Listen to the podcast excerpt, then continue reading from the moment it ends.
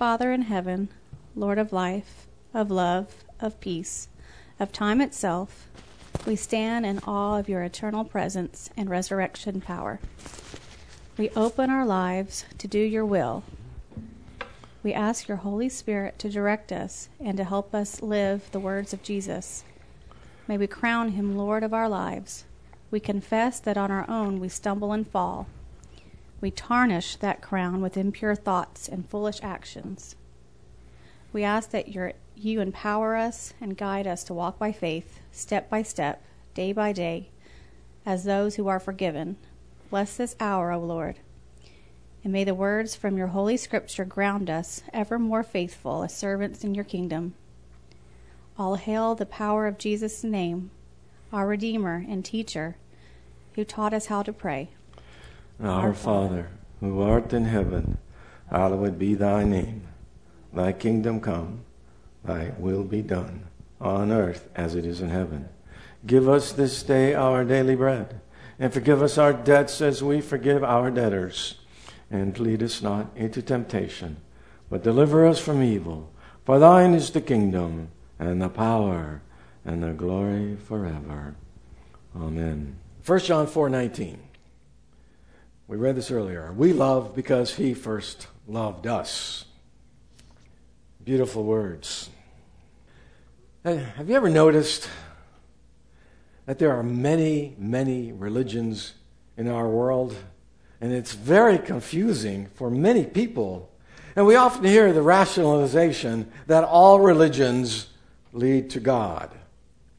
Whenever I read or hear someone say that all religions lead to God, I think that person, the person making that claim, has really never considered the words of Jesus. If they have read the words of Jesus and they still promote the belief that Jesus was only a prophet with some good things to say, then I stop listening to them. And I begin to think that they're either extremely biased or intellectually challenged. I've been told that I'm a Christian because of the circumstances of my birth. I've been told that I was born into a Christian country where Christianity and my upbringing determined the fact that I'm a Christian. That's partly true. But partial truths are dangerous. I could have rejected my faith like many other people, and there are many, many Christians around the world who did not have a Christian upbringing. So I want to explore, I want to spend a few weeks looking at what it is about our faith that causes me and others to be a believer.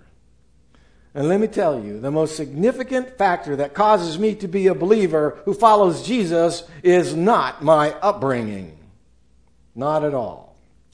To understand the most significant factor that caused me to become a follower of Jesus, let's read a portion of Scripture from the book of Acts dealing with the, the conversion of Saul of Tarsus. Acts 26, verse 14. We all fell to the ground, and I heard a voice saying to me in Aramaic, Saul, Saul, why do you persecute me? It is hard for you to kick against the goads.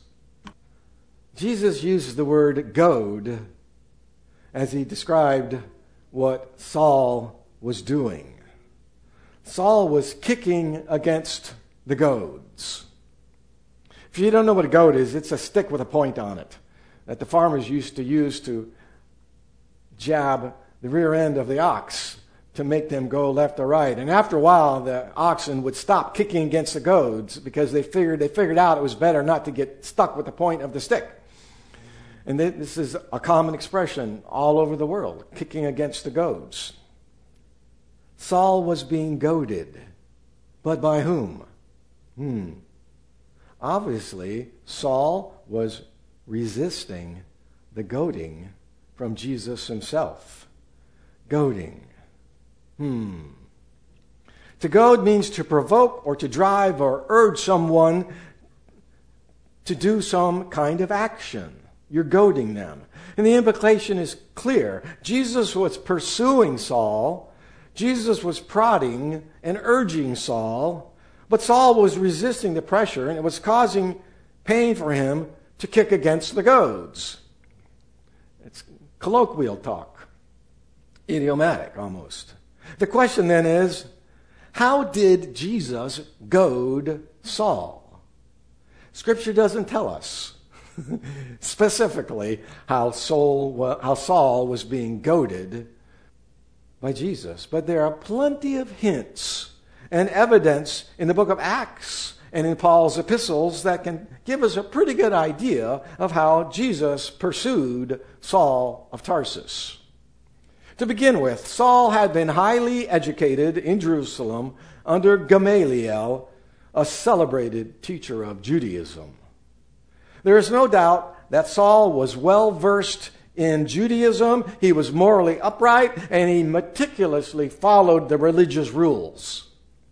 To Saul, it was inconceivable that Jesus of Nazareth could have been the Messiah the Jewish Messiah would never have been rejected by his own people and then die.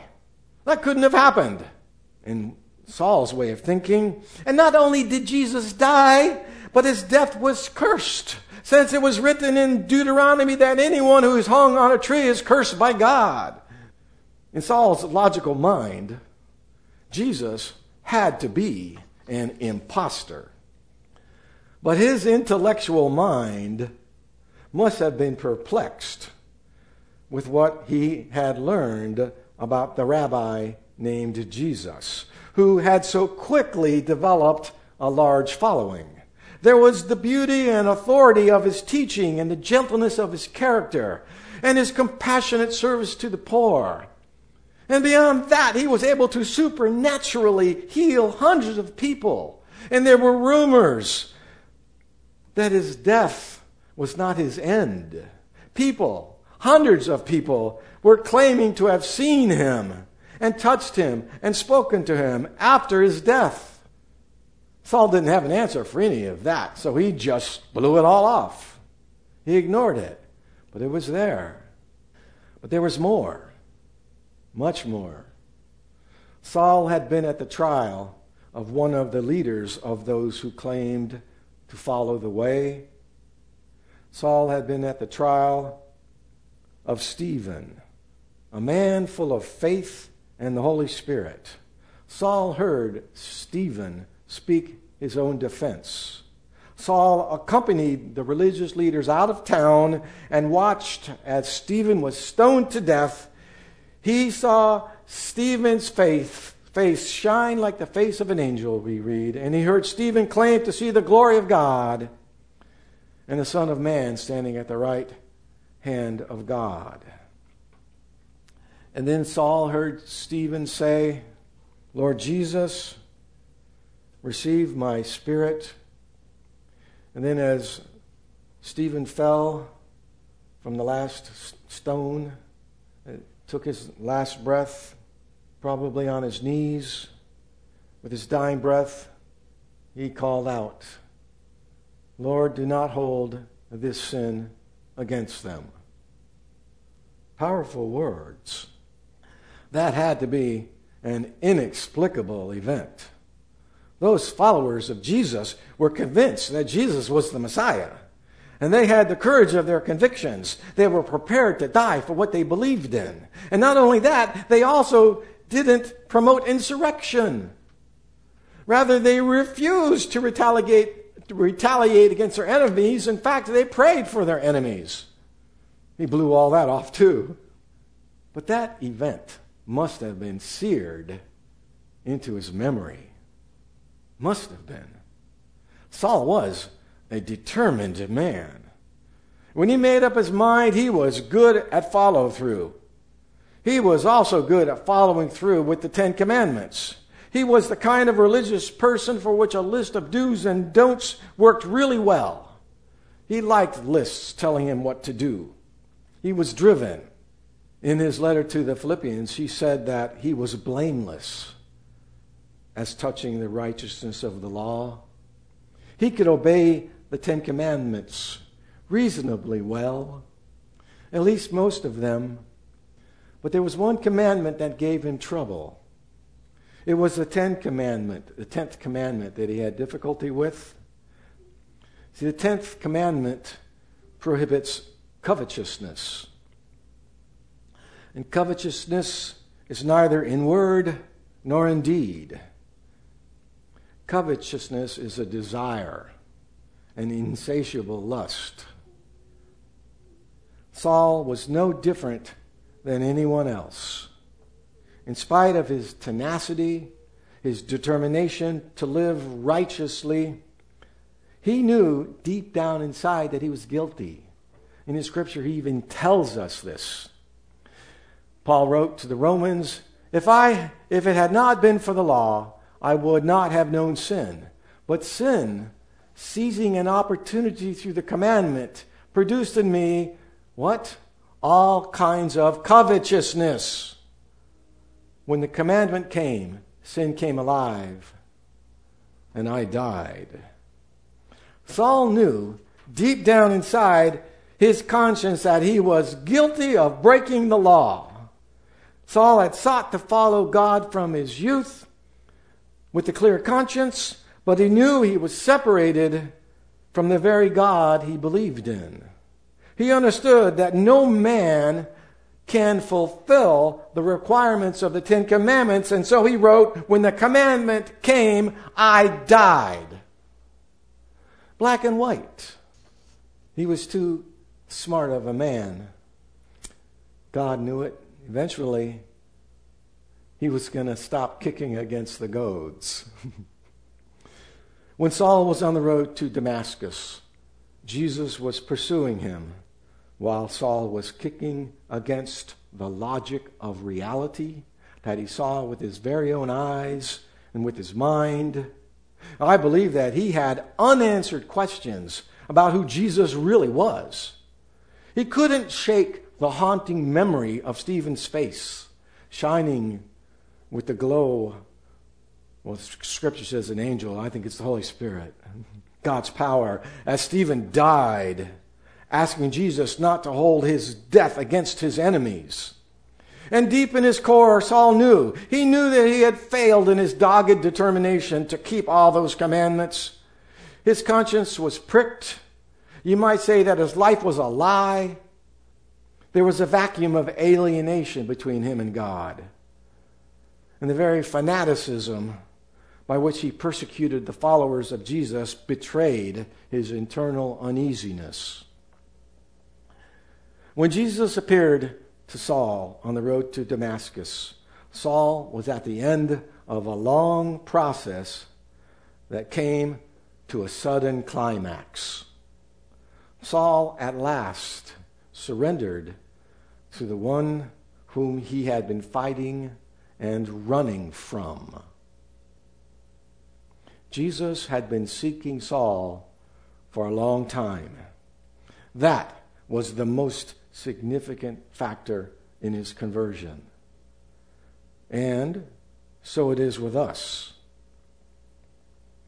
Whether or not we are consciously seeking God, He is actively seeking us. And Jesus assured us of this in His parables. God is like a woman who sweeps her house in search of a single lost coin. God is like a shepherd who risks danger in the desert, searching for a single lost sheep. God is like a father who misses his wayward son, but allows his son to taste the bitterness of life and foolish decisions, but who's ready at any moment to run and meet his son and welcome him home. Many believers felt Jesus goading them to repent before their conversion. Sometimes it's, through a dark pit of depression when everything makes no sense. Sometimes it's the fear of death. Sometimes even it's the fear of judgment after death.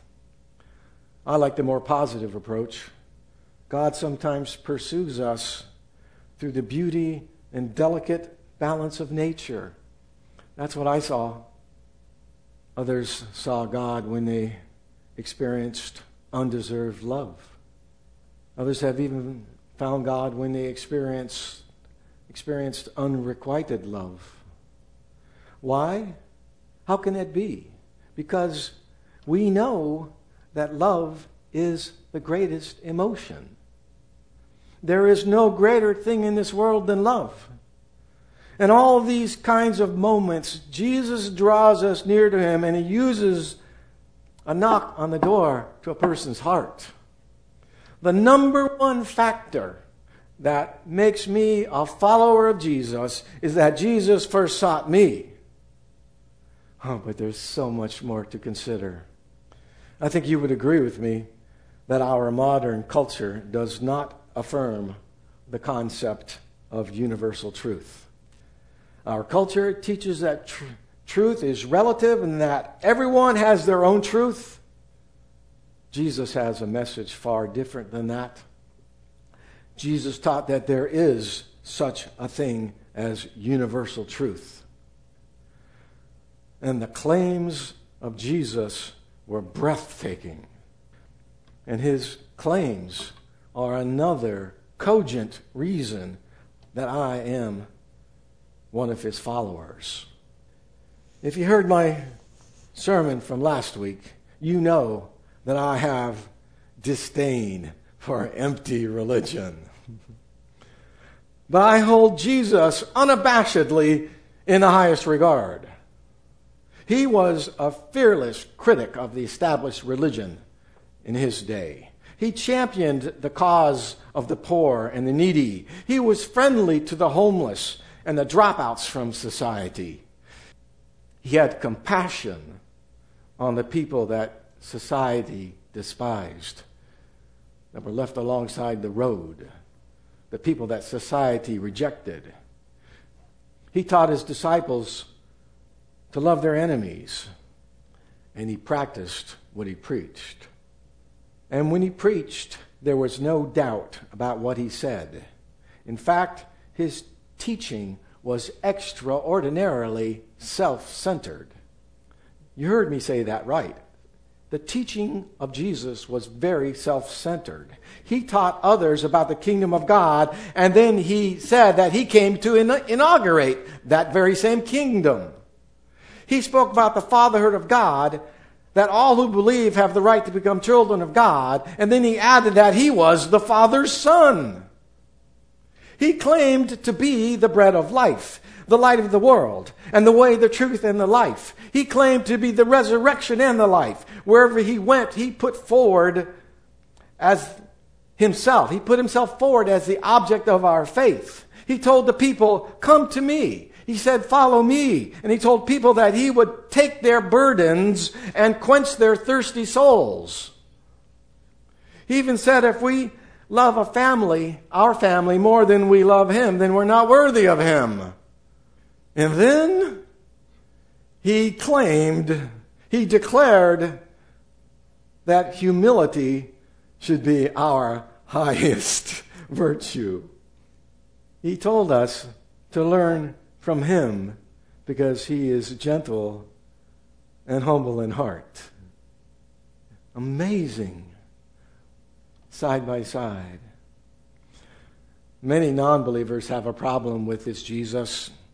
They say that a religious leader should be self effacing and point away from themselves to the truth they teach. Indeed, Jesus is unlike all other religious leaders who have ever lived. Jesus was not religious. First of all, he was not religious. He railed against the religion of his day. He advanced himself as the object of our faith, love, and obedience. There is no doubt that Jesus believed that he was unique. He believed that he was the fulfillment of Old Testament prophecy. He proclaimed that with his arrival, the kingdom of God had arrived and to repent and to believe the good news. Mark chapter 1 verse 15. There are many places in scripture where Jesus affirmed himself as the fulfillment of scripture. For instance, Luke chapter 24 verse 44, everything must be fulfilled that is written about me in the law of Moses, the prophets, and the Psalms. There's no doubt about what Jesus believed, who Jesus believed he was. One of the affirmations that I really like is how Jesus saw himself in two Old Testament figures. He called himself the Son of Man, a human person in the prophet Daniel's vision, who was given authority glory, and sovereign power, whose dominion would be everlasting, never to fade away. And then he also saw himself as Isaiah's suffering servant, who was despised and rejected by men, and who bore the sin of many. Two different titles. The Son of Man was a title of honor, while the other, suffering servant, was a title of shame. And with that, with those claims, Jesus did something that no man before him had ever done. He merged the two images together by saying that the Son of Man must suffer many things. And you know those Pharisees and Sadducees understood what he was doing. He insisted that only through suffering and death could he enter into his glory. Let's talk briefly about that title, Son of God. By itself, Son of God, the title is not definitive. However, the way in which Jesus used that title was very definitive. See, Jesus added the definitive article, the, as in the Son of God. You can be a son or a daughter of God spiritually. We are. We are children of God. But Jesus was the Son of God. Jesus implied that there was a unique reciprocal relationship between him and his Father, which enabled him to say, No man Oh, let's read the whole thing. All things have been committed to me by my Father. No one knows the Son except the Father. No one knows the Father except the Son, and those to whom the Son chooses to reveal him. No one knows the Son except the Father, and no one knows the Father except the Son. Jesus was claiming a unique relationship as the Son of God. And this is where I often get into trouble with many of my Christian brothers and sisters. Right? And this, this what I'm going to bring up just brief, briefly is an issue that tore apart the Christian community for hundreds of years. And I, I just feel compelled to make a comment about the relationship Jesus had with his Father. We do not understand the self consciousness of Jesus. We do not know how he came to experience the fatherhood of God. We don't know. But we do know that even at the age of 12, he recognized God as his father, and that throughout his life, his intimate relationship with the Father in heaven continued. Jesus never tried to explain his relationship with his Father, and neither should we. I am comfortable with what Jesus said. He said he was the Son of God. I am saddened by arrogant theologians who try to define the exact relationship of Jesus to his Father. Why? Consider the Sabbath. It has been rejected by most Christians for over 1800 years. But that doesn't make Sunday the Lord's Day. There has always been a faithful group who believe that we must follow all of God's commandments. There is also a faithful group of believers who are content to simply accept what Jesus said about his relationship to his Father and leave it there. Jesus also claimed authority to be our Savior and our judge. And in doing this, he set himself apart from everyone else. He claimed to be the light of the world. When every, everyone else was sinful, he claimed that he could forgive those sins. Those claims were scandalous in his day. And so the religious authorities accused him of blasphemy, because to do so put him on the level of God, made him equal to God. Jesus claimed authority to forgive a repentant soul, and he also claimed the authority to judge the unrepentant soul. He claimed that all nations would stand before him, and he would separate all people from one another like a shepherd separates the sheep from the goats. In other words, he claimed to be the one to determine a person's eternal destiny. He made himself the central figure on the day of judgment. So there you have it. The claims of Jesus were self centered, yet clothed in humility he claimed to be the fulfillment of Old Testament prophecy. He claimed to be the Son of God. And he claimed to be the Savior and the judge of humanity. There has never been anyone else like Jesus. Never. And then, after all those claims, and this is just breathless what he did next. After all those claims, just a few hours before he was arrested, he wrapped a towel around his waist and he kneeled down and washed the feet of his disciples like a common slave. Jesus is unique in the history of this world. There have been a lot of arrogant, prideful people who have made claims to authority, to be in charge. But there has only been one Jesus, only one the combination of, uh, of his egocentricity, of his teaching, and the humility of his behavior is astounding. It's breathtaking. I am pulled toward Jesus. Intellectually, Jesus is very appealing to me. And it's a wonderful feeling and emotionally fulfilling to know that Jesus pursued me. And it is intellectually satisfying to believe in a Savior who is unique among all who claim to speak truth.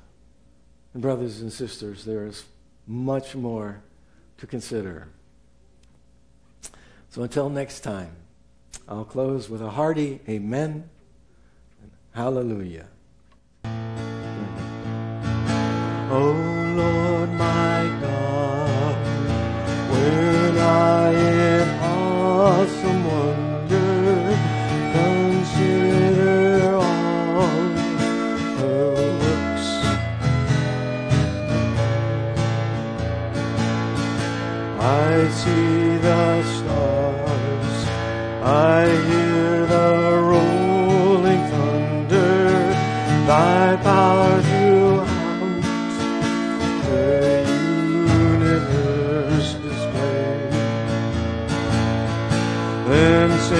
My soul, my Savior God to thee. How great thou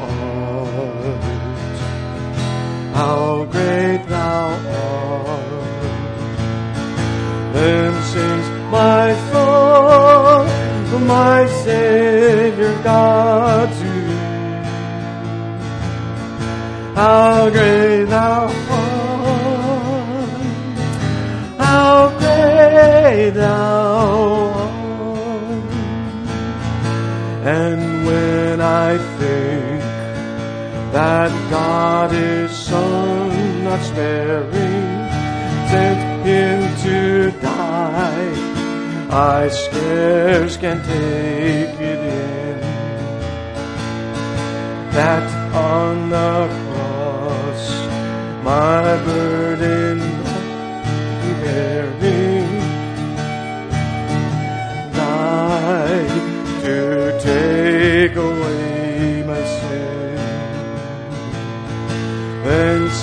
my soul, oh my Savior God to thee. How great thou art, how great thou art. Then sings my soul, my Savior God to thee. How great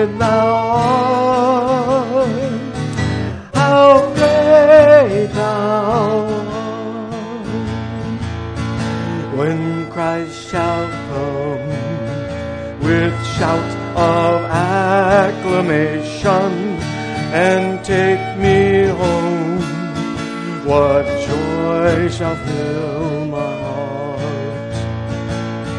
Then I shall bow in humble adoration and there proclaim, my God, how great Then sings my soul, my Savior God, to. How great thou art, how great thou art. Sings my soul, my Savior God to. How great thou art. now.